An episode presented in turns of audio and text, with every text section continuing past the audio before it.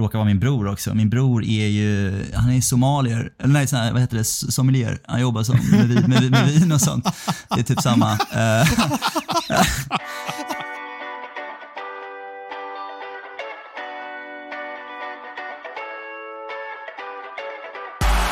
Manchester United score? They always score. Rooney! Oh, wonderful! It's Berbatov! Brilliant! Marcus Rashford! Oh, glorious! That is a special one!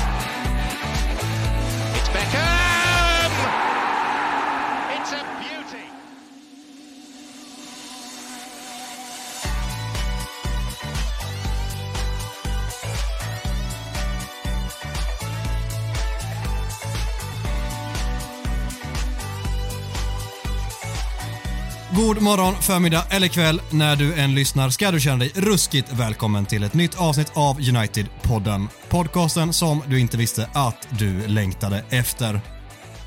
United-podden görs i ett stolt samarbete med både den officiella supportklubben MUS och United-redaktionen på Svenska fans. United-podden är tillbaka efter två raka cupsegrar och ena benet i en final på Wembley. Vi gör det med viss möda efter att ett ilsket virus hittat in bland poddmedlemmarna. Mackan fick kasta in handduken, jag och Micke höll på att göra detsamma, men här är vi. Hur mås det egentligen, herr Martinsson?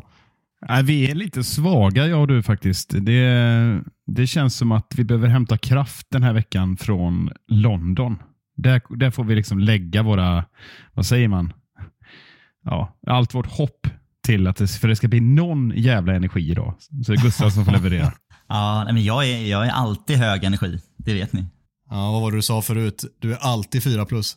Alltid fyra plus, det är jag faktiskt. Nej, men jag har hög energi, men lite, lite lätt besviken kanske. För jag kände att jag skulle få möjligheten nu när ni alla tre verkade liksom ski- skippa det här avsnittet. Jag tänkte att nu ska jag få min, min chans här på riktigt och köra en hel monolog här. Jag ska köra 90 minuter. Jag började liksom gräva fram mina gamla diktsamlingar, började kolla kuska gitarren. Vad har jag skulle kunna köra? Jag har ett jävla kanonavsnitt i mig. Sen ställer ni ändå upp och kör, så det är lite tråkigt. Så vi får spara den till, till kommande avsnitt då, tänker jag. Det hade, ju, det hade ju slagit lyssnarrekord fast bara för att du har lyssnat på det själv tusen gånger själv. Ja, min mamma hade kört den på repeat. Alltså. Det är mellan den och Born to Run-skivan med Bruce Springsteen. Det bara kör den. Alltså. Nej, fy fan. Ja, vi, Nej, som vi, vi är ju lite grassliga jag och Micke som sagt, så vi har väl inte jättemycket att komma med. Har du gjort något kul på sistone? Vet ju att du var på två stycken matcher som vi i och för sig avverkade förra veckan, men vi kanske ändå ska ta upp ditt eh, track record som ensam korrespondent på United-matcher. Det kanske är dags att förbjuda dig från dem. Ja, det är, det är väl nästan så. Är lite som en stryktipset-kupong. Man har ett kryss två i sig. Att man drar liksom en- en seger, en oavgjord och en förlust. Och två, två sena, sena stopptidsmål då för att tappa poäng här mot Crystal Palace och Arsenal. Men vi var ju... Stämningen var bra. Eh, framförallt på, på Palace skulle jag säga. Eh, men det var, nej, det var snöpligt. Så jag, behöver väl den gode Martinsson vid min sida här när jag ska se United framöver. Så det är väl lärdomen då. Det finns, i- vi får helt enkelt lösa det. Jag får, eh, jag får boka upp en 7-8 matcher idag nu så vi kan få upp ditt usla snitt där. För det, det är verkligen inte katastrof. 4 plus. Men vi fick Ja, en fråga, bra fråga där. Tycker det var oerhört relevant frågeställning. Jag kommer inte ihåg vem det var som skickade in den. Eh, någon underbar lyssnare som eh, undrade varför, varför du alltid ger mig betyget eh, 2 plus. Egentligen oavsett. Alltså, ofta, ofta väldigt grunda analyser efteråt. Utan du, du säger bara 2 plus och svagt. Du får liksom utveckla det lite. Ja, om du behöver fråga Micke, då är det för att du är två plus. Liksom. Du ska inte behöva fråga. Alltså. Det, är det, det är det som är problemet här. Alltså. Och det, jag vet att du, du försökte kuppa in den här som en talk of the town, att vi skulle ha det här som ett debattämne. Och det, då blev jag väldigt tydlig att så här, vi kan inte hålla på och debattera någonting där vi alla är överens, inkluderat dig själv. Så det, det står jag fast vid. Liksom. Det är ingen debatt. Är det så mycket? Tycker du att du är eh, två plus själv? Ja, Idag är jag definitivt 2 plus, men vad fan, någon gång ibland kan, kan jag inte få en i alla fall svag trea i alla fall. Det vore snällt tycker jag. Ja, kämpa på, kämpa på. Det är ju inte alltid två plus, ibland är du ännu svagare. Men, det, men, men kämpa på. Jag var li, också livrädd här när jag hörde att liksom, Mackan skulle vara med och han sa jag har lite låg energi idag. Då tänkte jag, vem, vad, vad är det för Mackan? Liksom? När man vet hur hans standardenergi är så tänker jag, vad är låg energi på Mackan? Liksom? Det känns ju livsfarligt. Jag tar ju hellre en lågenergis Micke än en lågenergis Mackan, det ska jag vara ärlig med. Ja, men Mackan kan man bli orolig för hälsan på om han skulle kliva ner energi från sin normala, ganska jävla jättelåga energi. Ja, det är helt, det är skrämmande faktiskt. Jag har varit och, jag har varit och kollat på hockey faktiskt. Jag tänkte att jag, vi brukar inte prata så mycket hockey, men jag var på storbritannisk hockey här i, här i helgen. Så det, det var lite kul för jag tänker att där var, det är faktiskt fjär, fjärde divisionen här i London så är det ett lag som heter Haringey Huskies som demolerade Cardiff Fire här i en otroligt jävla låg, lågnivås hockeymatch som man sett. Var fantastiskt. Alltså, så det, det rekommenderas varmt för de som kommer över och gör såna här gubbiga fotbollsresor, vilket också är härligt. Släng in en hockeymatch också. Det var slagsmål mer eller mindre hela tiden. Folk som, eh, man känner att de åkte runt med skridskoskydden på, eh, på skridskorna fortfarande. Så de hade inget plexiglas, det var ett nät. Det var som ett jävla cirkustält som bara omformade hela den här jävla, jävla arenan. Så, så hockey, hockey i London, Haringey Huskies, rekommenderas varmt. Alltså. Sköna tacklingar där i nätet istället för det är otroligt. Det är, det är en helt annan sport liksom, när det är ett nät. Det var ja, fascinerande faktiskt. Kolla ja, upp det. Gött. Jag är ju inget jättefan av ishockey i grund och botten, men det här går ju mycket mer igång på. Var det mycket det som saknades var att de åkte för lite skridskor eller? Det var mycket att jag kände att de skulle lyfta in lite mer puckar på mål och åka lite mer skridskor. Så känner jag att det hade blivit lite bättre. det var precis det som saknades. Ja, det gäller att få fast dem i, i deras zon. Så mycket tid som möjligt också. Bita fast dem. Tugga puck, tugga puck. Ja, det är så bra. Det är korta poddar om, om hockey. Käka puck. Nej, för fasen. Nej, så, så, så var det faktiskt. Så det rekommenderar jag lite. Sen är vi, uh, ja. Annars, annars känns det bara bra. Jag känner liksom hög, hög United-energi. Jag tycker att vi är inne i en jävla sving just nu. Jag vet inte det ändå. Eh, trots att vi har lite, två lite svagare resultat i ligan bakom oss. Känner att vi, det var länge sedan vi ändå kände en sån här positiv United-våg. Så det är ju superskönt. Den tar vi med oss. Jag är helt med, helt med dig. Det är, normalt sett, i alla fall senaste 7, 8, 10 åren så har det känts som att Eh, sådana här förluster som mot Arsenal och ett poängtapp mot Palace är så jävla tunga för att vi har inte haft någon egentligen tro på spelet och mycket av det övriga annars. Men nu känns det lättare, i alla fall, eh, ni får rätta mig om ni inte håller med, men jag tycker att det är lättare att ta sånt när vi ändå ser en progression hela tiden i, i laget och i spelet och att eh, vi också bara kan studsa tillbaka efter sådana två, två resultat som är kämpiga att ta emot så löser ändå laget det att återhämta sig därifrån ganska smidigt. Så jag, jag känner framtidstro, det gör jag verkligen. Jag tycker jag märker det lite grann eh, på, på Twitter lite också, att nu får man leta upp eh, negativa saker. Som till exempel eh, matchen vi ska prata om alldeles strax. Då lyckas någon hitta att Anton är, Anton är, det är liksom total kris, att han är så dålig. Vi vinner matchen med 3-1 och han har en assist. Fan, somna om nu. Men det är samtidigt ett gott tecken på att laget går bra när man letar fel. Ja, och det är väl bara de här klassiska hackkycklingarna som blir kvar när laget börjar spela bättre. Det finns alltid någon, eh, en eller ett par hackkycklingar som folk alltid ser och hittar problem med oavsett hur det går egentligen. Nej men så var det även på de bästa, bästa tiden, liksom, Ferguson-åren. Att det var liksom alltid att det skulle hittas någon jävla skit också. Och vi, i efterhand så kommer vi ihåg nu och vet hur jävla bra den eran var. Men det klagades konstant ändå. Det finns alltid någon hackkyckling. Så, så det är ett bra tecken då, att det är i den riktningen vi är på väg då. Mm. Och med det så är det väl perfekt läge att prata om de senaste två matcherna. Först spelade United enkelt hem en 3-0 borta mot Nottingham i den första av två ligacup-semifinaler innan Reading mosades av Erik den Hags superbrassar. Och det är främst den sistnämnda matchen vi ska prata om här nu, men innan dess Gustav, hur viktigt var det att få med sig ett så tryggt resultat i den första matchen mot Nottingham? Nej, men skönt ändå. Jag tycker det, det leder ju an från det vi pratade om här precis innan. Att det, det känns som att vi har en trygghet. Vi, vi faller tillbaka snabbt i, ja men vi är liksom olika i arbetet mot City och Arsenal men väldigt, väldigt snabbt tillbaka i grundspelet och dominerar och vinner, vinner väldigt, väldigt välförtjänt mot Nottingham. Så det är ju, känns ju supertryggt att gå in i en retur här med en 3-0 match där man har vädrat lite. Kobi Mainu fick spela lite och man känner att det är så här det ska se ut när vi spelar ligacupen. Uh, så jag tyckte det var 100% insats på så sätt. Kunde inte be om någonting mer. Nej, verkligen, verkligen. Och uh, vi kommer säkert kunna, liksom, när vi pratar om insatser och sånt, kunna blicka tillbaka lite grann mot den matchen. Men som sagt, fokus ska vara på den senaste matchen och det är Reading i FA-cupen. Och eftersom att Mackan har kastat in handduken så får Micke köra sin hederliga veckans bajs-Micke. Mm, det gör jag med den äran såklart. Man passar ju på liksom varje gång man får höja energin på den här punkten. Det brukar vara så gnissligt och gnöligt annars.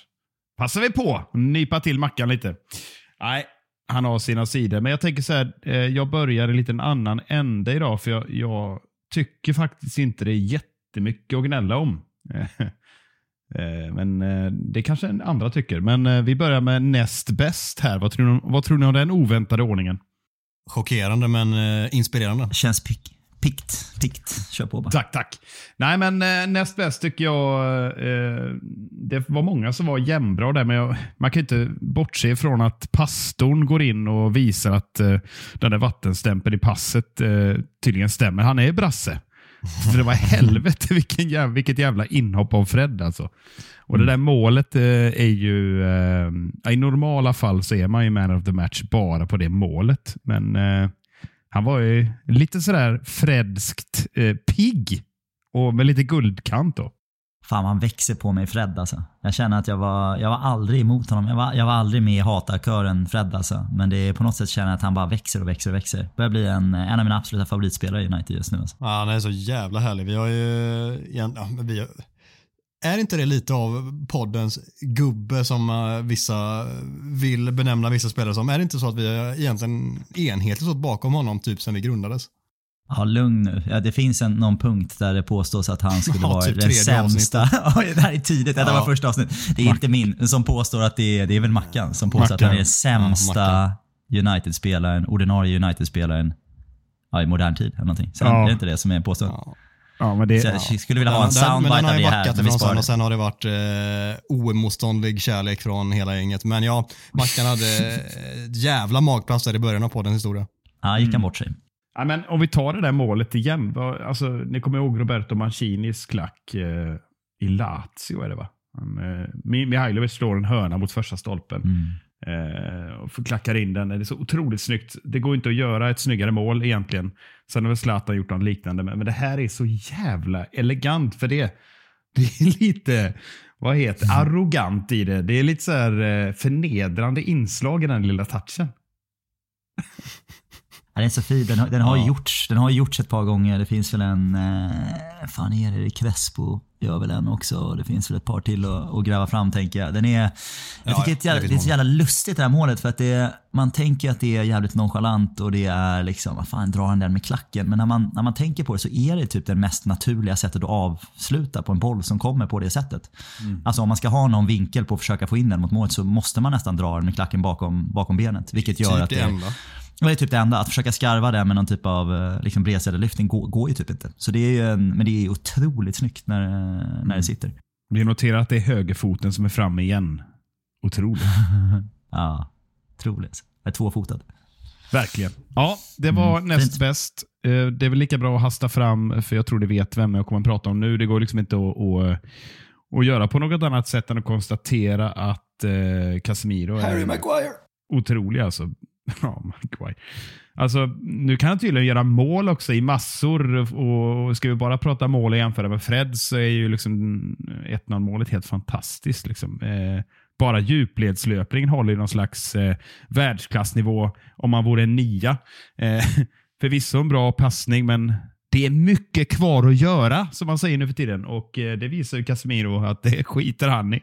Och sen, ja, det andra får han lite hjälp med, men det är fortfarande fantastiskt vackert och så vidare. Och sen i övrigt så har han en 5 plus-insats. Och jag noterar att vi på eh, Svenska fans United-redaktion delar ut vår första sjua i betyg eh, den här säsongen på Casemiro. Och jag kan bara stryka under. Det, det var en otrolig leverans som vanligt. Fantastiskt. Det är kul, det är kul att se honom, liksom, att han tar som någon sån här gammal, när Roy Keane precis kom till klubben så var han sån typ av sån här box-to-box liksom, mittfältare som ofta fyllde på in i, in i straffområdet. Han sjönk ju bakåt längre och längre ju längre karriären gick. Men det känns liksom, jag tycker man får lite de vibbarna på, på Casemiro och då har ju han en betydligt bättre teknik och betydligt bättre på väldigt många bitar. Så det är ju en jävla drömspelare har han, han, eh, har han blivit här senaste månaderna. Han är fan otrolig. Alltså att han är så bra i spelet har vi blivit vana vid nu och hela den effekten han har på hela laget. Men att han har det eh, i sedvanligt vis i matchen och sen addera två mål på det. det. Går det att göra en mer komplett insats än det som mittfältare? Det, jag tror det är omöjligt. Sen ja, det är Reading ett dåligt Championship-lag, men han kan endast eh, prestera mot det laget han möter och det är fan alltså, minst fem av fem. Mm. Ja, det kändes ju lite så. Ten Hag fick väl en fråga eh, efter, efter matchen. Eh, såg du det här komma med alltså den här målskörden och, och hans liksom, eh, offensiva bidrag och löpningarna? Då fick han en, en fråga. Då. Ja, både ja och nej, men han såg ändå överraskad ut, Ten Hag. Så det är bara att gratulera till en fantastisk värvning som vi ska prata mycket mer om sen. Men jag tycker inte det finns något att snacka om där. Sen, sen när det gäller att höja sig så satt jag och funderade en bra stund, både under matchen och, och eh, nu. När, jag, när det var min punkt det här. Jag får verkligen gräva fram något och jag tänker inte välja Antoni för jag tycker han var en av de bättre. Mm, de Gea mm. höll väl inte någon kanonklass heller, men ja, jag väljer att plocka ut uh, Victor Lindelöf. Um, som jag ändå tycker uh, gör ju absolut inte bort sig. Vi vinner matchen, släpper in ett onödigt mål. Det ska ju vara en 3-0 vinst det här. Liksom, men men vi har, jag har hittat ett nytt namn nu, Magalöf där bak. Så, så eh, ja. får vi alltid räkna med att det darrar lite, men inte klockren i den aktionen. Men det jag tänker på när han ska höja sig. Lindelöf. Magalöf. Ja.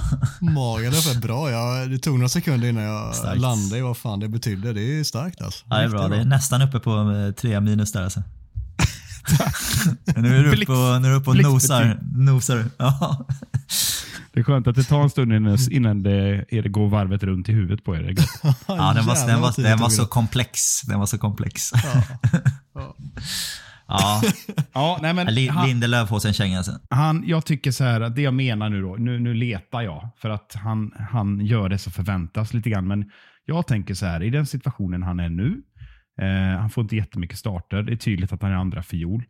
Men han är ju sällan genomusel nu de sista insatserna, tycker inte jag. Men här tycker jag i en sån här match så ska han dominera med bollen. Och Jag tycker han gör inte riktigt det. Han har någon crossboll. Han ser lite försiktig ut. Han vill inte göra misstag och, och vi har Casemiro och vill få upp bollen på honom. Men jag tycker i en sån här match så kan Lindelöf glänsa betydligt mer. Så att jag förväntar mig att han skulle ta för sig mer i den här typen av matcher för att stärka sina aktier. Så mm. det är lite hårt, men Lindelöf får mitt måste höja sig. Om vi lyfter in den som jag tror att många lyssnare tänker på nu, vad, vad är det som gör att du tycker att han är i så fall sämre än Harry Maguire? Men jag tycker Magu Maguire eh, gör ändå han gör en Maguire-insats och jag tycker han, eh, det är inte de här matcherna han ska vara som bäst, tycker inte jag. Maguire är väl som allra bäst när vi står lågt och han nickar bort allt som kommer och han, han inte behöver oroa sig att, att folk springer in bakom honom. I en sån här match så kan han ju är han rätt begränsad och kan liksom ställa till det lite så nu med att vi har mycket boll. Men jag tycker mer att eh, Maguire slår några fina crossbollar, tar fram bollen bra. Eh, jag tycker helt enkelt att Lindelöf eh, har mycket mer i sig mot sådana här lag. Det är vad jag tycker i alla fall. Vad säger du Gustav? Nej, men jag, är, jag är nog beredd att hålla med både analysen på Maguire och Lindelöf eh, med någon typ av lite försvars eh, tal ändå för Lindelöf att det är väldigt svårt, hans situation nu, men man får så lite kontinuerlig speltid. Eh, också att när han väl spelar nu så är det ofta en roterad backlinje som vi i viss mån har här utan både Luxo och Varann och, och Martinez, eller Dalot egentligen. Så egentligen är ju hela backlinjen är ju egentligen inte ordinarie om man tittar på vilka huvudspelare vi har. Vilket gör min gamla tes med att ska liksom hela försvarsspelet ska vara organiserat och det blir ju det blir lite gamla synder när man, när man sätter igång alla de här igen. Så jag kan väl, eh, jag kan väl sympatisera med, med Vigges position lite här. Att det är, det är svårt att glänsa så jävla mycket när det är, det här, det är de här chanserna man får. Så han har, han har, ju, han har ju hamnat i en, i en svår situation. Men kan ju hålla med om att han är bland de svagare i den här, eh, i den här elvan. Så är det. Ja, vi får väl helt enkelt acceptera den. Men det, det jag tycker är mest intressant att prata om kring matchen är ju, ja, inte mest det tog i som fan, men något som har varit ett stort eh, snack efter matchen är ju den här Anton-insatsen som, som du nämnde Micke. Jag mm. tycker att han gör en av lagets bättre insatser, precis som du nämnde. Och eh, det är som att folk så här slentrianmässigt vill kritisera honom efter varje match nu för att det har blivit en grej det här med hackkyckling som vi pratade om tidigare. Den här gången var han ju på riktigt, alltså han var ju bra. Sen återigen, motståndet är vad det är, men det var ju samma för alla spelare. Och eh, när man sätter honom i den kontexten jämfört med lagkamraterna så är han ju en av de bättre åtminstone. Han är ju ja, i mitt tycke topp eh, top 5-6 på planen i United. Jag, jag, förstår inte alls det. Jag, jag tycker så att han, eh, han, han, försöker väldigt, han tar mycket avslut. De är inte jättebra. Det är korrekt. Men eh, han är väldigt mycket mer involverad och visst, det är ett mycket sämre lag. Men jag har ändå sett en tendens efter det här ja, eh, blytunga bottennappet som jag tycker han gör i andra halvlek mot Arsenal. Så det är starkt ändå att komma tillbaka och, och fortsätta bara. Och det, det, är det han ska göra. Så att, eh, jag håller med. Det är bara folk letar fel och då är det väldigt lätt att, att hela tiden återkomma till att han aldrig går förbi sin, sin, spelare och hit och dit. Men jag tycker han var mycket mer inne i mitten och skapade lite oreda eh, den här gången. Ja, nej, men jag är samma. Jag tycker Anthony oroar inte mig för fem öre. Alltså. Jag har varit orolig över Jadon Sancho, jag har varit orolig över Martial i olika svängar. Men Anthony är jag inte ett dugg orolig för. Jag tror att vi kommer få mycket valuta för pengarna på honom på säkerligen flera års sikt. Men som ni säger, han har hög svansföring och blir då ett ganska obvious target när, eh, när det inte riktigt lyckas. Uh, och blir väl lite internet-meme när man snurrar två gånger. Så han, han, får väl liksom leva mot, med den epiteten lite. Men jag tror att det i grund och botten kommer passa honom och få, få slå lite ur underläge. Har haft liksom uh, ja, men lite oflyt med Richardison som har ett väldigt bra VM och går till Spurs och så liksom får jämförelser och lite prissummor och så att man tänker att så här, ah, vilken jävla flopp eh, Anthony är. Men jag tror att det där, det där oroar mig inte ett dugg alltså. Anthony kommer bli bra för United. Mm. Richarlison har ju spelat väldigt mycket framförallt. ja, där pratar vi skadeproblem. Där har ju Anton i alla fall varit tillgänglig mestadels så det får vi vara tacksamma för. Jag tror också att det kommer eh, lösa sig. Jag tror, jag vill och bestämmer mig för att det kommer vara så. Men det, jag känner mycket mer trygghet i det än, än motsatsen och det eh, är det jag väljer att fokusera på här. Vi måste prata om en spelare. Jag gissar att eh, du hade tänkt eh, dra upp det det var någon slags avskedsföreställning vi såg ändå eh, i lördags. När eh, jag blev något överraskad för jag, jag sa ju inför eh, i min inför eh, rapport eller motståndarkoll att Andy Carroll var skadad som vanligt. Men så stod det någon plötsligt, ja, det såg ut som en sån här, ni vet, en sån här riktig jag får passa sig vad man säger nu, men vi säger en riktig eh, sydstatsgubbe som varit ute och huggt eh, ved precis, står i mittcirkeln när matchen ska sättas igång. Eh, med något brutalt jävla skogshuggarskägg och lite lönnfet och den där hästsvansen. Och sen vad han gör för typ av match i tröja nummer två. Det, jag vet inte om ni har någon bra analys på det, men det känns väl som liksom, det var rätt väntat att uh, han ville göra avtryck och uppenbarligen så kan han inte göra avtryck på planen längre och då, då får man uh, kapa spelare som han verkar göra när han kapar ved på fritiden. Jag känner att liksom Andy Carroll var liksom en föredetting redan innan han nådde sin prime på något sätt. Jag tycker att han har uh, helt obegriplig karriär alltså, på alla sätt. ja, ja. Vad skulle du sätta för plus på den karriären? ja, nej, det är inga plus på den karriären. Det är liksom bara ett AV. Överstryken geting. Liksom. Överstryket bockskägg på Andy Carroll. Liksom.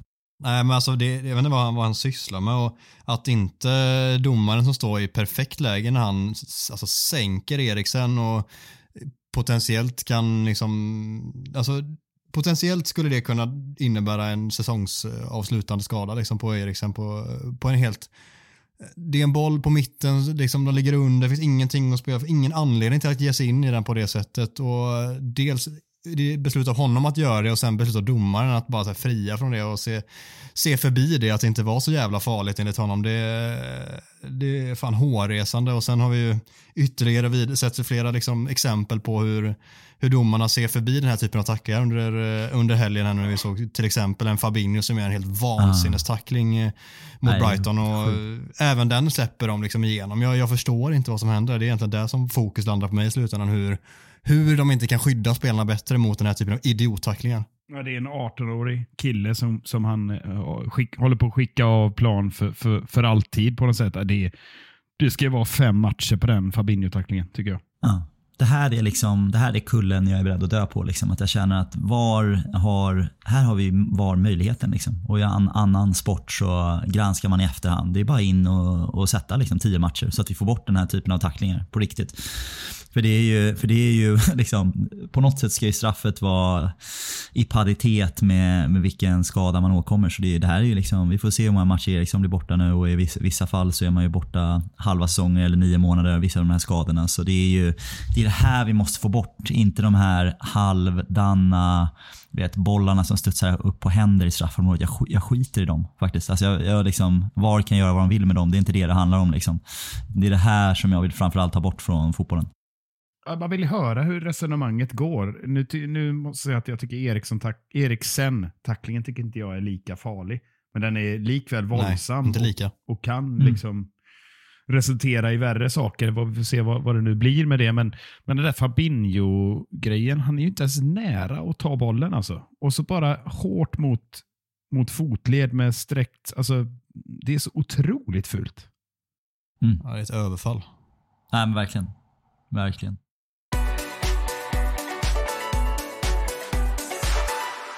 Succésegmentet Talk of the Town är tillbaka med fem stycken påståenden med aktuella ämnen som vi helt enkelt diskuterar huruvida det är sant eller inte. Veckans första lyder som så här. Casemiro är Uniteds bästa värvning post Fergie. Vad säger Micke Martinsson om detta? Ja, det finns väl bara en att eh, jämföra med här och det är ju Bruno. Eh, och det går, ju, det går ju knappt att jämföra för det är lite olika spelartyper. Eh, och jag har alltid försvarat Bruno, även i hans downs, ska sägas. Hans offensiva facit är fantastiskt. Hela världen vet om det, behöver inte repetera det. Otrolig poängfacit. Det, det får man ge honom.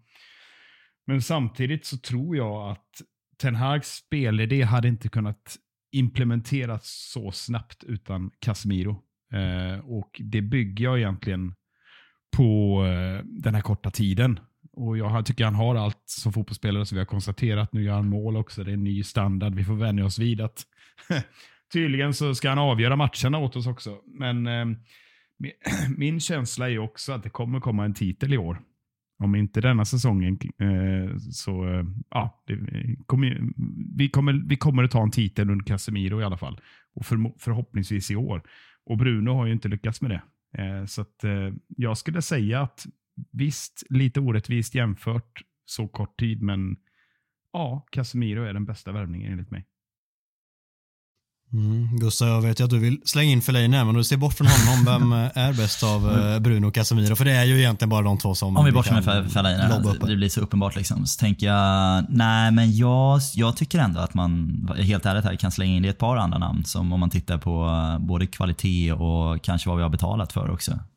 Jag tycker, ing, ingen stor fan av honom i övrigt, men Zlatans värvningen gratis och vad han gjorde sin säsong, vad han gjorde- med det Mourinho-laget, är en liksom alltså bang for the buck på den Zlatan man fick in den säsongen. Det han gjorde för den, den truppen tycker jag eh, borde ab- absolut räknas som en av de bättre, bättre värvningarna efter Ferguson.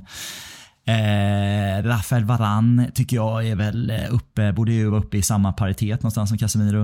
Eh, sen så blir det väl gräva lite, men det, det blir lite, kanske lite deep cuts om man slänger in typ Ander Herrera liksom, som jag tycker var en jävla, ett jävla fynd och var jätteunderskattad på, på vårt mittfält. Så den, jag skippar den, men om vi säger, jag tycker Zlatan och Varane och Bruno håller typ, alltså håller samma nivå i, sin, i sina pikar. Eh, och, jag tycker att det är alldeles för tidigt med, med Casemiro och, och dra slutsatsen att han, att han är vår bästa, vårt bästa nyförvärv eh, efter Fergie. För jag tycker att det är, det är typ 15 matcher han har gjort eller någonting här eh, av, av högsta kvalitet. Eller 10 kanske av, av den här höga kvaliteten som han har nu. Så jag tror att det är jag, jag är stört förälskad i honom liksom, och känner verkligen att det här är den, den typen av spelare som kan tippa över så att vi kan vinna de här titlarna som Micke pratar om. Eh, så jag, tro, jag tror att det kan bli kanske Fergusons bästa, eller bästa värvningen sen Ferguson, men jag tycker inte att det är det än. Mm, mm, spännande. Ja, för mig är det för mig är det en väldigt tydlig rangordning här där jag tycker att eh, Bruno är etta, Casemiro är tvåa, Trea är Zlatan och fyra är Varan. Det är så uppenbart det kan vara för mig. Men eh, med det sagt så är alltså Casemiro och Bruno är jättenära varandra. Alltså jättenära varandra. Och eh, det som gör att det tippar över för mig är att Bruno har varit här längre och att han kom in och levererade under så extremt mycket sämre förutsättningar också än vad Casemiro har gjort. Han, eh, alltså så som han presterade sitt första, sina två första år egentligen, eller sitt första ett och ett halvt år är det väl. Det, det är ju häpnadsväckande bra och eh, vad ligger han på nu? Ungefär 100 poäng på 150 matcher i United-tröjan. Det, Ja, otroligt. är, eh, det är fan med helt otroligt också för en, även om han har varit väldigt liksom, högt upp i banan på sin mittfältsposition så är det ändå en mittfältare pratar de också. Det är ingen anfallare. Och det, det är bra siffror även för en anfallare att göra så mycket poäng. Så um, det, är jag tycker han, alltså hela sättet som han har varit på med sina ledaregenskaper som vi eh, suktade efter det grövsta där och då och egentligen har gjort hela vägen fram till nyligen när vi har fått in mer av den varan i Casemiro och i Lisandro Martinez varan till viss del. Liksom. Då, då har vi fått in den typen av spelare mer men Bruno stod ju ensam högst upp som herre på täppan när det kom till det och drog den fanan helt själv. Och Jag tycker att hans betydelse har varit så enorm för klubben. Trots att vi inte har vunnit några titlar med honom än så är ju det inte liksom, på grund av honom som vi inte har gjort det utan det är ju snarare liksom, hans förtjänst att vi ens har varit nära att göra det i, i det stora hela. Så det gör att han blir etta för mig. Sagt, Casemiro kommer sannoliken upp och nosa, kanske till och med liksom pilla ner honom, ställa sig jämsides, whatever. Han, eh, han faller väl lite också på att han, som Gustav säger, inte har hunnit spela så många matcher i United-tröjan, även om vi kan vara helt säkra på att han kommer fortsätta leverera på en liknande nivå framöver. The Brazilian Rolls Royce. Underbart smeknamn. Ja. Ja, det är otroligt alltså. Ja, det, är, det, det är kul att vi kan prata om bra värvningar för för något år sedan så pratade man ju bara om de sämsta. Man tittar, jag tittade ändå igenom en lista här på typ de 51 värvningarna United har gjort sen, eh, sen Ferguson. Det är, en, alltså det är en jävla deppig läsning. Alltså. Fy fan vad mycket bottennapp det finns där och ödslade pengar. Det är ju, ja, man får gräva för att hitta 5-6 namn av 50, alltså under 10% skulle jag säga. Som känns som att säga, det här blev en riktigt bra värvning. Alltså, helt otroligt. Alexis Sanchez. Ja, men det, det, det finns gött om Di Marias och Sanchezes och liksom Depays och allt som har gjorts här. Ja, så många bortglömda som man har eh, tappat bort helt. Alltså Mkhitaryan också, en spelare. Ja, just det. Mkhitaryan, ja. Schneiderlins och Schweinsteigers och du vet. Ja, Pogba tjänar vi en bra slant på också. Ja, Pogba. Ja, det var mycket Pogback, vi tar tillbaka honom en gång eh, till. kommersiella intäkter där såklart. nu. vi behöver honom nu, när Eriksson är skadad. Ja, plockar vi tillbaka. En miljard igen. Nej, men... eh, ja. Men Micke, du säger alltså Casemiro, jag säger Bruno, Gustav säger Bruno om jag har tolkat alla rätt. Ja, Ja. men det får nog bli så. Alla parter mår bäst av att Victor Nilsson Lindelöf lämnar klubben permanent i sommar. Och eh, jag tänker att jag faktiskt kan tänka mig att börja på den och eh, det tycker jag verkligen att alla parter gör. Eh, även om det är en spelare som Ten Hag verkar tycka om att ha i truppen så tror jag inte att det är någon han känner att han står och lever eller dör med utan det kan både kvitta, han kan både ha och inte ha honom. Och han själv, tror jag, alltså, han- klart han skulle må bra av lite miljöombyte, lite speltid. Dels för att han kanske vill Eh, spela med som alla vill, men också att han vill eh, på något sätt eh, ta tydligare avstamp och bli en av de största mittbackarna i svensk eh, fotbollshistoria, vilket han har förutsättningar att bli med tanke på vad han har för meriter på sitt CV och då behöver han nog fortsätta spela fotboll och inte sitta kvist och spela tio matcher på en säsong. Liksom. Och det, det finns så många aspekter jag tänker att det finns egentligen inget motargument som jag, jag kan hitta. Någon av er kanske har det, då får ni fylla i med det snart. Men jag tänker att eh, Maja och barnen skulle säkert jättegärna vilja flytta till Spanien eller Italien. Det, allting känns som att det klaffar. Det, ingen, ingen behöver vara ledsen för det. Alla blir nöjda och glada.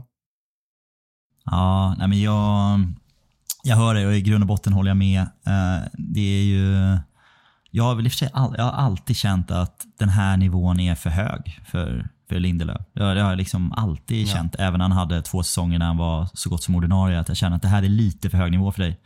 Och eh, Premier League känns inte riktigt som att det är heller ligan, inte, inte sättet som United har spelat på i alla fall de här åren, har liksom inte passat. Så jag tycker väl att jag hade varit nyfiken personligt att se honom i en liga som passar honom lite bättre. Eh, ja, typ Italien eller Spanien skulle jag väl känna är de mest naturliga. Sen så tror jag att att eh, det är inget snack om saken att han är tredje, tredje eller fjärde val som mittback just nu. Och jag tror inte att Ten Hag har någonting emot att ha kvar honom där. Eh, jag tror att han tycker att han är fullgod och det kan mycket väl bli så. Det är, frågan är ju vad, vad Mr Lindelöf vill och vad alternativen är. Eh, jag tror att han jag, jag hade tyckt det var kul att se honom ge det en riktig, riktig chans någon annanstans. Jag, tror, jag håller inte med dig om att eh, han kan bli en av de bästa mittbackarna i svensk eh, historia. Jag tycker inte alls att han har, har den höjden eh, i sig av det jag har sett i alla fall. Det är liksom inte ens i närheten av Patrik Andersson nivåer eh, någonstans tycker jag. Men, det är, men han är uppe,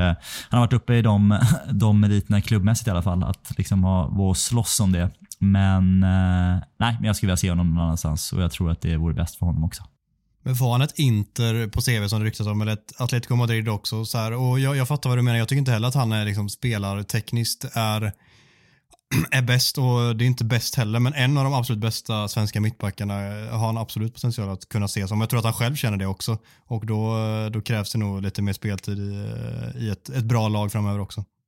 Ja, jo, men det, eh, speltid kommer jag behöva. Sen så är faktum är väl på den resan United är nu och vi hoppas ju få Champions League-spel nästa år här och Champions League ska snart eh, utvidgas till fler matcher också etc. Så han, han, kommer säkert, han kommer säkert kunna spela 25 matcher för United per säsong de närmsta 3-4 åren. Ja, 10 eh, var lågt räknat av det, men, nej, men så här, och, det, och då är frågan, han sitter på en ganska bra, bra lön så han kanske tycker att det räcker. Eh, beror på lite vilka ambitioner han har med sin fotboll och sitt familjeliv som verkar betyda väldigt mycket för honom. Jag vet inte hur, hur de trivs i Manchester. Jag har svårt att tro att någon kan trivas, trivas utanför Manchester, men det, men det kanske de gör det.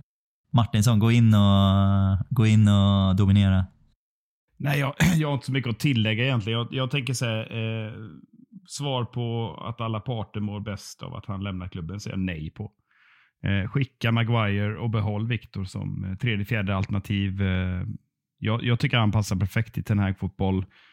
Jag håller med Gustav att han eh, är inte, kommer inte vara första val, men eh, det är inte så tokigt att spela i den här klubben just nu med den här resan vi är på väg mot. Han kommer få sina chanser.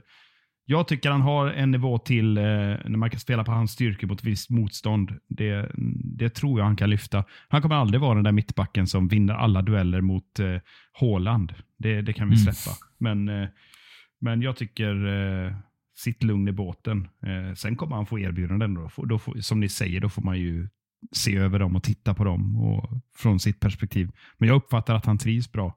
De intervjuerna jag ser, sen, sen är han inte känd för att visa känslor eller eh, vara lite spretig i svaren. Liksom. Men, men eh, jag, upp, jag, upplever att han mår rätt så bra just nu ändå. Ja, jag ser att alla mår bäst av att han eh, lämnar i sommar och så är det med det. Klubbens påstådda nya lönetak på 200 000 pund per vecka kommer hindra våra chanser att konkurrera om de största titlarna närmaste åren. Och Gustav, du har ju kastat in den här brandfacklan så jag tänker att du ska få ta tag i den först och lite förklara kontexten kring den också. Ja, nej men vi har ju haft en jävla skenande lönebudget här senaste, senaste åren. Det är också det som är, om man ska gå ännu djupare i det, så eh, har United levererat finansiella resultat här ganska nyligen också. Och det som kanske är mest intressant att titta på där lite med välmående är hur stor andel av ens intäkter som man spenderar på löner generellt om man tittar på the good old days, liksom Ferguson-dagarna, så brukade ungefär hälften, gärna mindre, 45-50 procent av intäkterna går till löner. Det här har skenat som ni kan tänka er senaste decenniet. Andra klubbar, Chelsea, City, PSG har ju tagit upp lönekostnader så jäkla högt så jag tror att Ja, jag ska inte, jag ska inte komma säga exakta siffror, men jag tror att det är över 60% någonstans nu. Uh, så vi har ju, vi har liksom drabbats av den här hybrisen och pressen från andra klubbar, vilket gör att vi har ju givit ut monsterkontrakt här. Nu har vi blivit av med ett i alla fall i år. Då. Uh, skickat det till Saudiarabien där det verkar vara succé för honom och för alla parter där. Alla parter mår bra av att Cristiano Ronaldo spelar i Saudiarabien. Det är, det är nästa Talk of the Town påstående, är det inte det? Men eh, så då, då har det väl då ryktats, det lät som ganska, ganska starka källor att vi ska sätta ett tak på max 200 000 pund. Eh, och jag tittade lite över lönelistan. Det är sex spelare som skulle drabbas av det först och främst. Det är de Gea som sitter på 375, Varann 340, Casemiro 300, Bruno 240, Jadon Sancho 350 000, eh, Martial 250 000.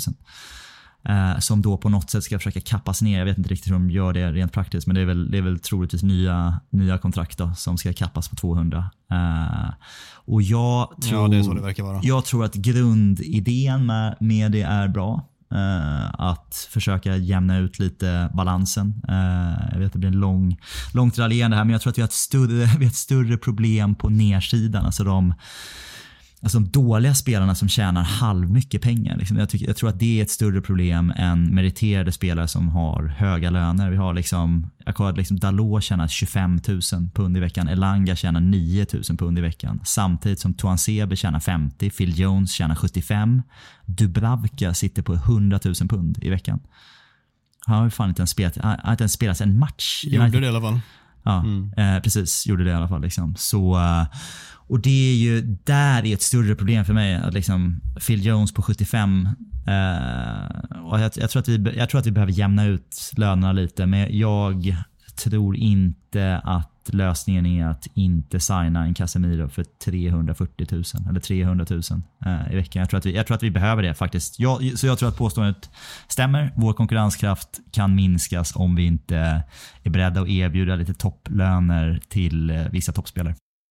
Jag, jag tänker på en sak. Alltså, eh, det här kollar man för lite. Jag kollar för lite på det här. Gustav, du är duktig på detta. Men, men jag tänker så här att har, jag inte, har vi inte noterat en trend att det är lite mer add-ons eh, och lite mer klausuler nu eh, i kontrakten som bygger på prestation? Vilket jag tycker är jättesunt. Jag har alltid gillat det. Eh, att jobba mot en bonus eller något sånt där. Att, att man inte ställer ut skorna. Sen förstår jag att det finns ett... Att ska du ha vissa spelare, du kan inte liksom ge Casemiro 100 i veckan. Då kommer ju inte han. Även om han verkar drivas av andra saker. så Han är ju värd, en, alltså så ser marknaden ut och den, den kan man ju tycka vad, vad man vill om. Eh, och då när man liksom ser den här Bowley gå och veva, liksom, eh, jag vet inte vad det är frågan om. Kan inte någon granska det? För att det, är ju helt ofattbart det de håller på med. Roligt. Så de satt väl redan på ganska höga löneposter. Eh, Jag vet inte, det måste ju vara 90 procent av intäkterna nu då. Ja, men verkligen. Ja, men det jag vet är inte. Så jag, tänker så bokföringsmagi. här, jag håller med, men eh, tror ni att, som en fråga tillbaka då till kanske Adam kommer in och dominera här. Eh, ser ni framför er att Premier League försöker göra någonting som NHL har gjort? Att eh, inte bara låta Financial Fair Play som verkar vara Ja, det är otydligt för mig hur det fungerar. Jag får väl läsa på mer antagligen, men ser ni framför er att, att, att Premier League kommer, kommer kliva in här och eh, sätta ett lönetak eller någon pekpinne? Ser ni det? Jag har inte reflekterat tillräckligt över det för att ha en färdig marinerad tanke kring det, men i dagsläget tror jag inte alls det. De, eh, jag tror att de är nog ganska fine med att det är stora pengar i ruljans i Premier League som får locka dit spelare oavsett eh, vad det får kosta för klubban eller inte, tror jag. Det kanske finns eh, andra anledningar till att man som eh, i Premier League inte vill att det ska delas ut så mycket i löner. Det kan jag inte komma på här och nu, men jag tror inte det. Men för att svara på själva påståendet så eh, om det kommer hindra våra chanser att konkurrera. om- Ja, jag tror det kan göra det lite grann. Jag, jag är i grund och botten med på Gustavs sida här eh, åt det hållet. Samtidigt så tittar jag på ett Manchester City som de har haft ett tydligt lönetag ganska länge som ligger i de krokarna. Eh, lite ovanför och då, det bröt de väl till första gången nyligen tror jag när De Bruyne klev över det och Haaland landade på något liknande. Men det är fortfarande ganska, ganska nära in på det som de tidigare haft som lönetak och det har ju funkat ganska bra för dem. Men jag, jag köper också som du säger Gustav att det, det största problemet är nog neråt istället. Och där känns det som att de i dagsläget tar ett grepp om det för det är det vi ser i förhandlingarna kring Garnachos nya kontrakt nu att Hans agenter yrkar på att han ska ha betydligt mycket mer i lön efter hans eh, succé-genombrott här under, under hösten i den mån han har gjort ett genombrott. Och att han ska ha pengar därefter och titta på många andra spelare som du nämnde till exempel som har betydligt högre lön än Phil Jones då på typ 70-75 eller vad du nu sa. Och att eh, då ska ju Garnacho som är betydligt eh, mer viktig för den här truppen och det här laget och framtiden ha mer än så. Medan klubben försöker nu i det här läget dra ner den typen av löner, särskilt för unga spelare som än så länge inte har presterat så mycket.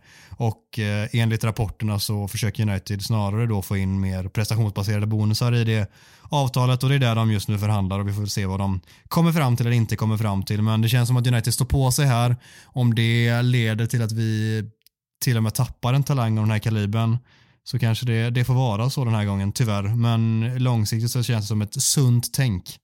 Verkligen. Ja, det är, jag, jag tror att det är precis, precis det som är grejen. För det, kän, det känns lite som här i många, i många år så har det förhandlats, framförallt med de här, med de här unga spelarna. Liksom. Som sagt, att Toan Sebe, när lyckades han förhandla till sig 50 000 pund i veckan? Liksom? Det är helt, vilka, vilka tre matcher var det liksom, som, han, som han lyckades? Det måste ju varit efter, efter succélånet i Aston Villa i Championship. typ. Ja, Det jo, men precis. Och så kom han det. tillbaka. Han kom tänkte man tillbaka, så, han ska, ja, det måste ju vara så. Precis. Men det är, så här, det är orimligt. Det känns lite som att man, du vet ett barn som förhandlar sin veckopeng med mamma och sen så vet, får man ett bud och så går man till pappa och så spelar man dem mot varandra på något sätt. Liksom. Och det är, så, det, är, det är så vi har hamnat i någon jävla sån här skitsituation. Att det är så här, återigen här, alltså bara så Anthony Elanga, så mycket som han har spelat, tjänar 9000 pund i veckan. Phil Jones tjänar 75, Dubravka 100 000.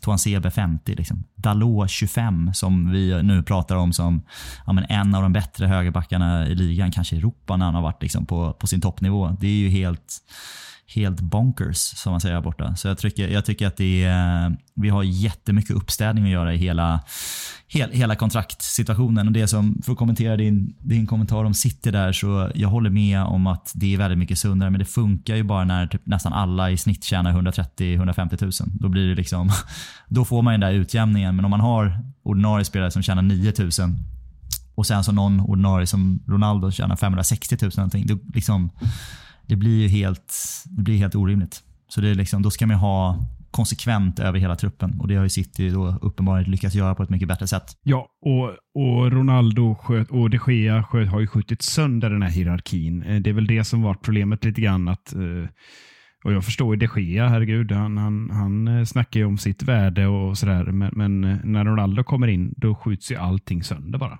Då blir ju det är därför det blir fantasisummor. Så att det känns bra att han är borta och att, att jag håller med att man städar upp i hierarkin och börjar om lite grann från början. Försöker skapa en struktur som känns logisk.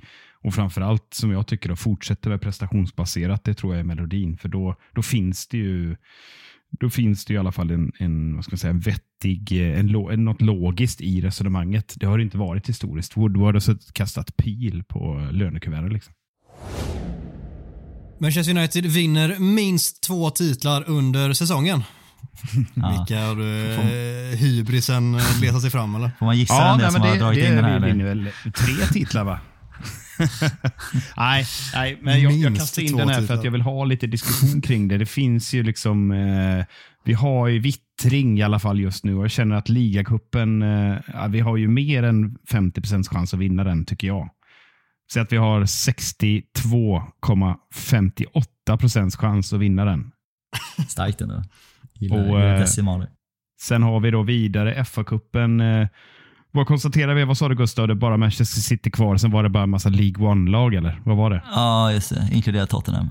Det, kändes som det fanns bara en enda ordentlig konkurrent där. Liksom. Och det, är- det är stadsrivalen. Alltså. Ja, men jag sticker ut hakan här och, och levererar eh, hela scenariot här. Vi går till semifinal i både FA-cupen och Europa League, eh, men där tar det stopp. Så det blir en titel, eh, blir mitt svar. här. Hur kände du ut Barcelona då menar du? Ja, vi, Alltså. vi slår ut Barca. Det tror jag. Ja. Otroligt ändå. Ja, jag vet, jag vet inte ens om man ska... Det känns liksom så, så tråkigt att ta ut två titlar nu om det blir så. Det skulle, det skulle ju kunna bli det. Det är inte, det är inte helt omöjligt. Vi har, vi har ju två kupper. Jag skulle säga att vi har liksom väldigt goda chanser i ligacupen. Uh, en final ska vi spela i alla fall och det är väl troligtvis mot Newcastle. Kanske mot Southampton igen och de har vi ju slagit i final tidigare i ligacupen. Uh, så det, där har vi jättebra chanser. Så vi har väl bra häng på en. Och framförallt så känner jag att det jag, vill, jag behöver bara en. Jag känner att jag vill bara ha lite vinnarmentalitet i den här truppen. En, en fjärde plats eller, alltså en, eller ja, mer rimligt kanske en tredje plats, en Champions League-plats här och en, en titel i en jävla alltså, orimlig drömsäsong för mig. Om man tittar på vart vi var i, eh, liksom hur osäkert det kändes efter första två matcherna i Premier League med Ten Hag. så det, trodde man aldrig att vi ens skulle prata på det här sättet. Jag, så jag skulle inte säga att vi vinner minst två titlar heller.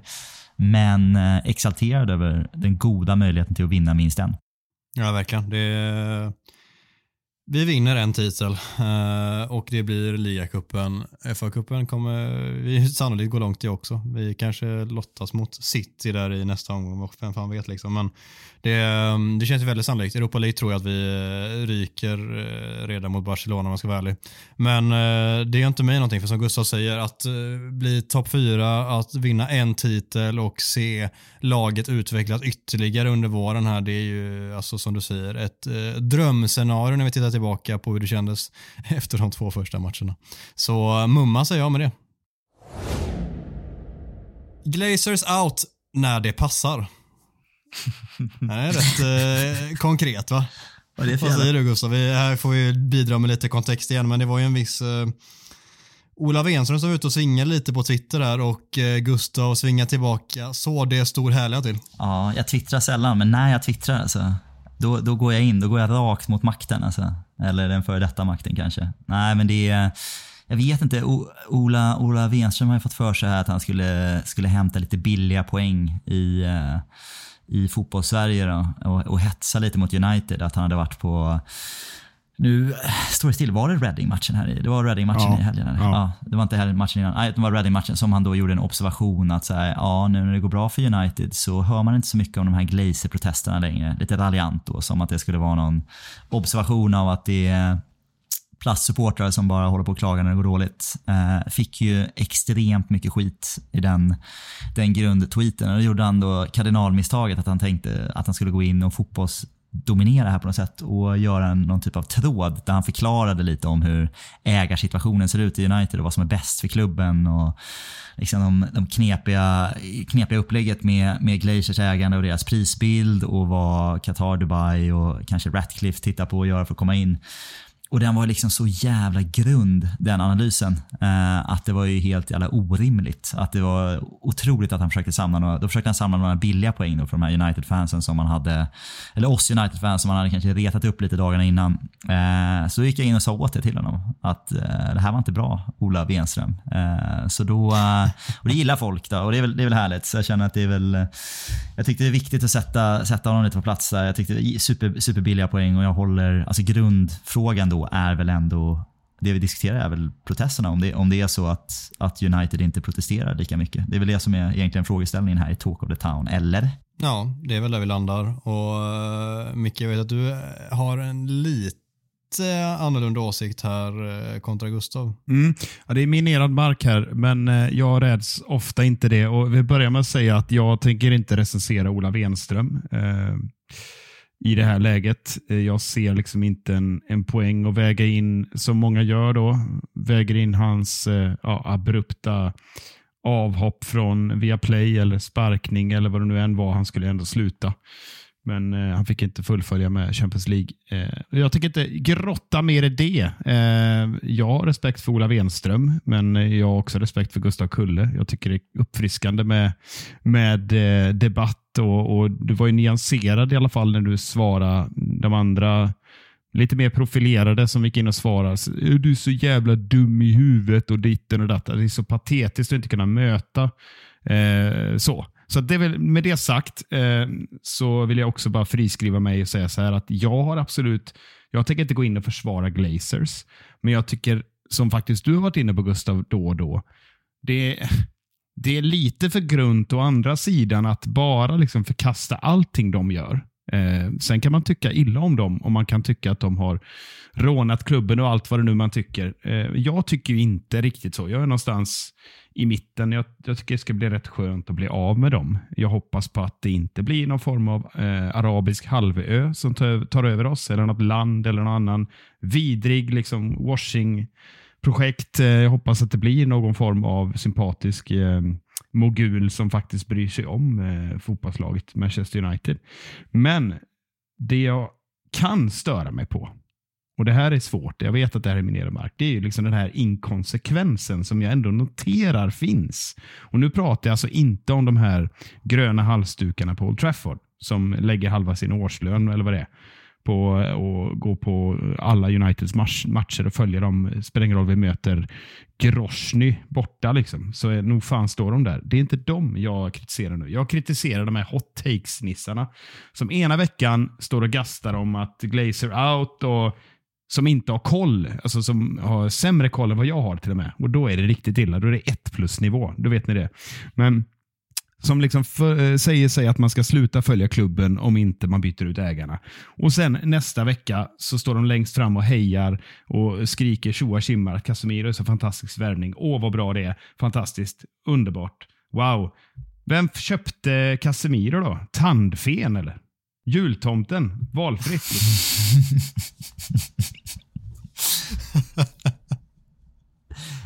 Vad kul ändå. Adam kom, kom in lite Var, där var det punkt där? det, det, var punkt där. Ja, det var punkt. Jag, jag tycker det finns en inkonsekvens och ett visst mått av hyckleri på vissa håll. Jag tycker faktiskt det och man får fan bestämma sig lite grann. Jag förhåller mig någorlunda neutral så jag anser ha rätten att hylla Casemiro-värvningen. Jag tycker det var eh, otrolig värvning. Eh, Men därmed, därmed sagt så skriver inte jag under på allting eh, Glazers har gjort det fantastiskt. Man kan, man kan hålla två tankar i huvudet, men jag har inte haft den höga svansföringen gällande och jag tänker inte att stötta United liksom. Eh, nu med Glazers. Det håller inte för mig. Nej, nej det, jag, jag kan köpa flera av dina poänger. Med det sagt så är jag... Alltså det, där jag landar mest är de här, som Gustafsson, de billiga poängerna som så många försöker samla in. Det, det ser vi ju mängder med Liverpool-supportrar göra och andra supportrar till andra lag också. Arsenal-supportrar eh, inte minst eh, är där också.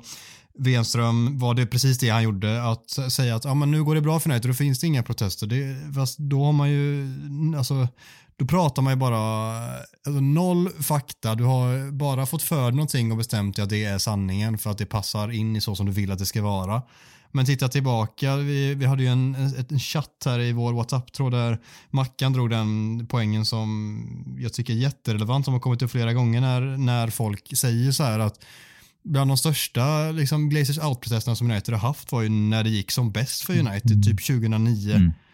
Du, alltså, hela läktaren var green and gold och det var superprotester mot United. Det har varit superprotester mot Glazers när det går jättebra och det har varit det när det gått jättedåligt. Typ där pandemigrejen mot Liverpool när en match till och med sköts upp. Och det är väl det som naggar väldigt många Liverpool-supportrar då. Att nu skjuter ni inte upp några matcher längre för nu går det bra. Ja. Och det, ja, det är klart att det, att, det, alltså att det flyter lite utefter hur det går för laget. Det vore väl jättekonstigt om det inte gjorde det. Det, det finns alltid de som blir extra arga och brinner till extra mycket när det går dåligt och allt är skit. Liksom. Men det är klart att det känns lite bättre när det går bra för laget.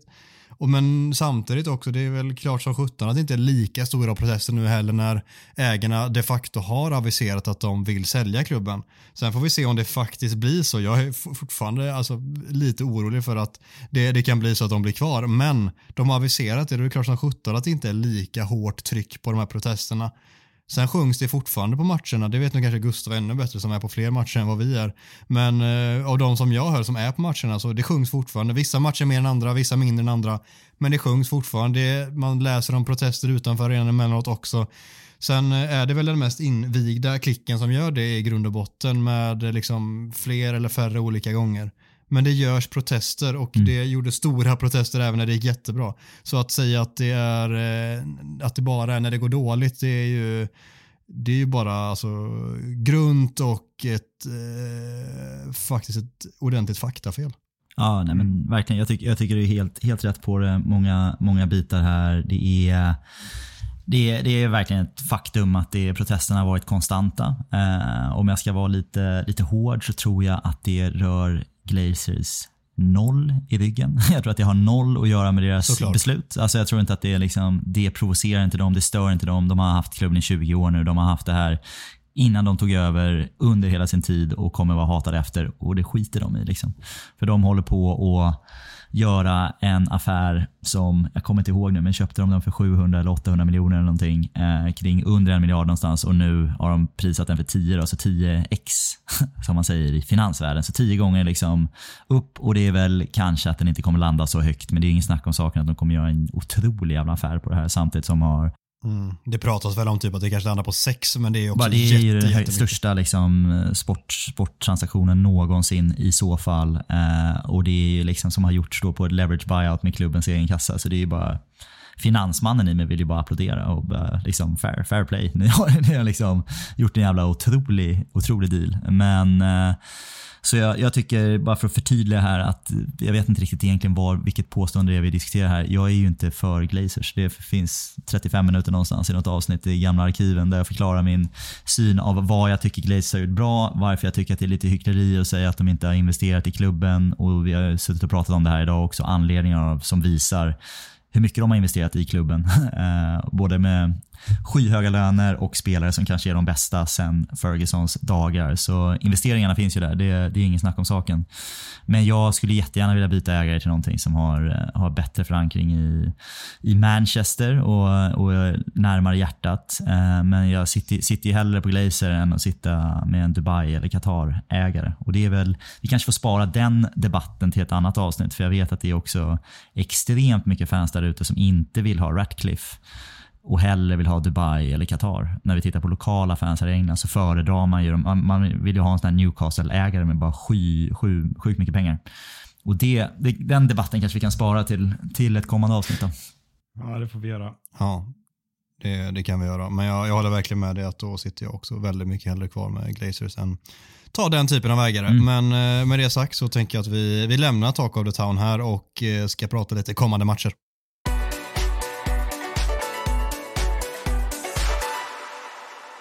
Härnäst väntar ett returmöte med Nottingham i Ligacupens semifinal. Den spelas på onsdag klockan 21.00 på Old Trafford och eh, visst ska det bara vara att städa av den här matchen Micke?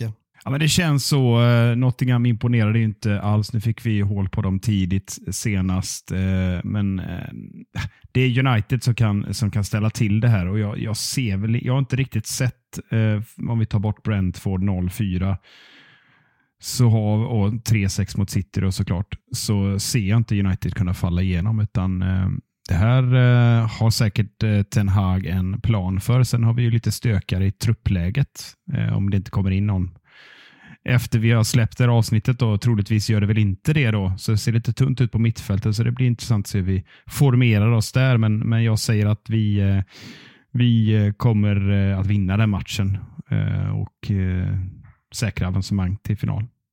Jag är inte säker på att vi vinner, men jag är helt säker, alltså helt övertygad om att vi löser avancemanget eh, tämligen smärtfritt. Gustav, vad tror du? Får vi se ett roterat lag med ett par, eh, ska man säga, bänkspelare som startar och kanske till och med någon yngling? Nej, jag tror inte det faktiskt. Och det är väl, eh, ni får rätta mig om jag har fel, men jag har förstått att det här fick den gode Ten Hag mycket skit för i Ajax också. Att rotation är inte hans grej. Eh, och jag förstår att han, i den situation han är just nu också, så tar han ingenting för givet. Utan han vill, han vill ha en titel. Eh, och vi, klubben och laget är inte i en situation där vi kan nonchalant rotera runt just nu. Utan det ska, man får gå för den här titeln när man har, när man har så här goda chanser. Så jag tror att han, han ställer upp så gott som som eh, perfekt lag, tror jag, i den här matchen. Eh, och det kommer gnällas ganska hårt på det från oss på, på Twitterläktaren under matchen av att han inte roterar mer och sen så kommer vi kanske drabbas av det här närmsta veckorna när vi har lite ljumskskada när vi ska möta Barcelona sen så får vi spela med liksom reservspelare då istället. Det har ju hänt förut, men jag, så jag tror att det kan bli någonting sånt. Men eh, vidare går vi absolut. Jag ser inte ett liksom, scenario. Vad, säger man? Man ska äta upp sin sko. Liksom. Det, är väl, det, är så här, det finns inte en chans att Forrest liksom, vänder det här någonstans. Liksom. Så det är klart vi ska till final, vilket i så fall är vår tionde ligacupfinal tror jag. Med bara fem stycken, eh, fem stycken segrar. Så eh, det är ingen självklarhet att, eh, att det ska rassla in där. Men det är... ja. 62,58 procents sannolikhet. Tack. Siffer, Ja, siffer Siffer slagit fast. Ja. Men, men jag håller med dig Gustav, och att, eller, och att känslan är att den här inte kommer rotera särskilt mycket alls. Det enda jag verkligen, verkligen hoppas är att Rashford får börja matchen på bänken, att han istället då kan hoppa in sista 30 om det så är.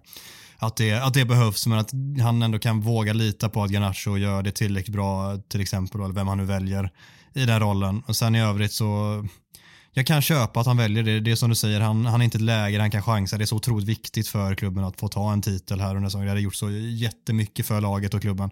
Så eh, jag köper att han eh, kanske inte liksom roterar särskilt mycket alls i övrigt. Men just Rashford tycker jag är så jävla viktig för oss eh, nu. Casemiro är jätteviktig men han, han känns inte som att han kan gå sönder, peppar peppar.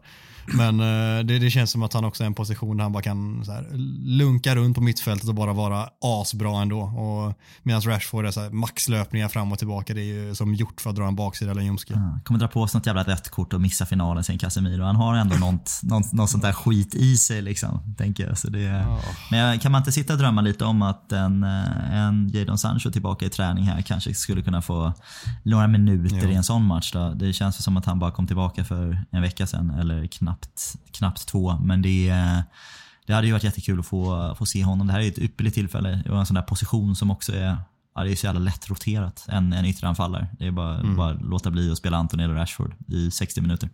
Hoppas innerligt på det. Med det sagt så tänker jag att vi ska rikta blickarna framåt mot eh, veckans riktiga fokusmatch från vår sida och det är lördagens möte med Crystal Palace på Old Trafford som Gustav har en schysst motståndarkoll på. Ja, jag känner det lite så här, det känns som att jag kör en motståndarkoll på Crystal Palace för, för en vecka sedan. Eh, Jag vet inte, det känns som att det liksom, så jag har bara kört copy-paste från, från förra och så har jag lagt till vad det blev i senaste matchen mellan oss. 1-1 blev det, frispark i slutsekunderna. Nej, men det vad fan är det som händer förresten? Varför spelar vi dubbelmöten mot alla här i, i liksom januari, februari? Det är helt sjukt. Det är, vad är det, fyra eller fem? Det är Nottingham, Palace, Leeds och så kommer Barcelona här. Det är alltså fyra stycken lag vi möter dubbelt på mindre än 30 dagar. Vad fan, vad fan är det som händer? Ja, det, är, Ja, det, det, det, är otroligt faktiskt. det är Leeds-matchen och Palace-matchen som trycktes in där som skulle ha spelats i, i eh, höst. Det är väl det som ställer till det och blir, blir att det blir så osannolikt mycket dubbelmöten. Ja, su- Ja, superkonstigt. det, det är förklaringen, men det, det måste ju vara helt unikt. Ja, det är faktiskt det är helt obegripligt. Jag fattar inte. Leeds möter vi alltså två gånger på fyra dagar. Eller något sånt här, hemma, hemma borta. Det är, det är liksom det är som SM-slutspelet i hockey.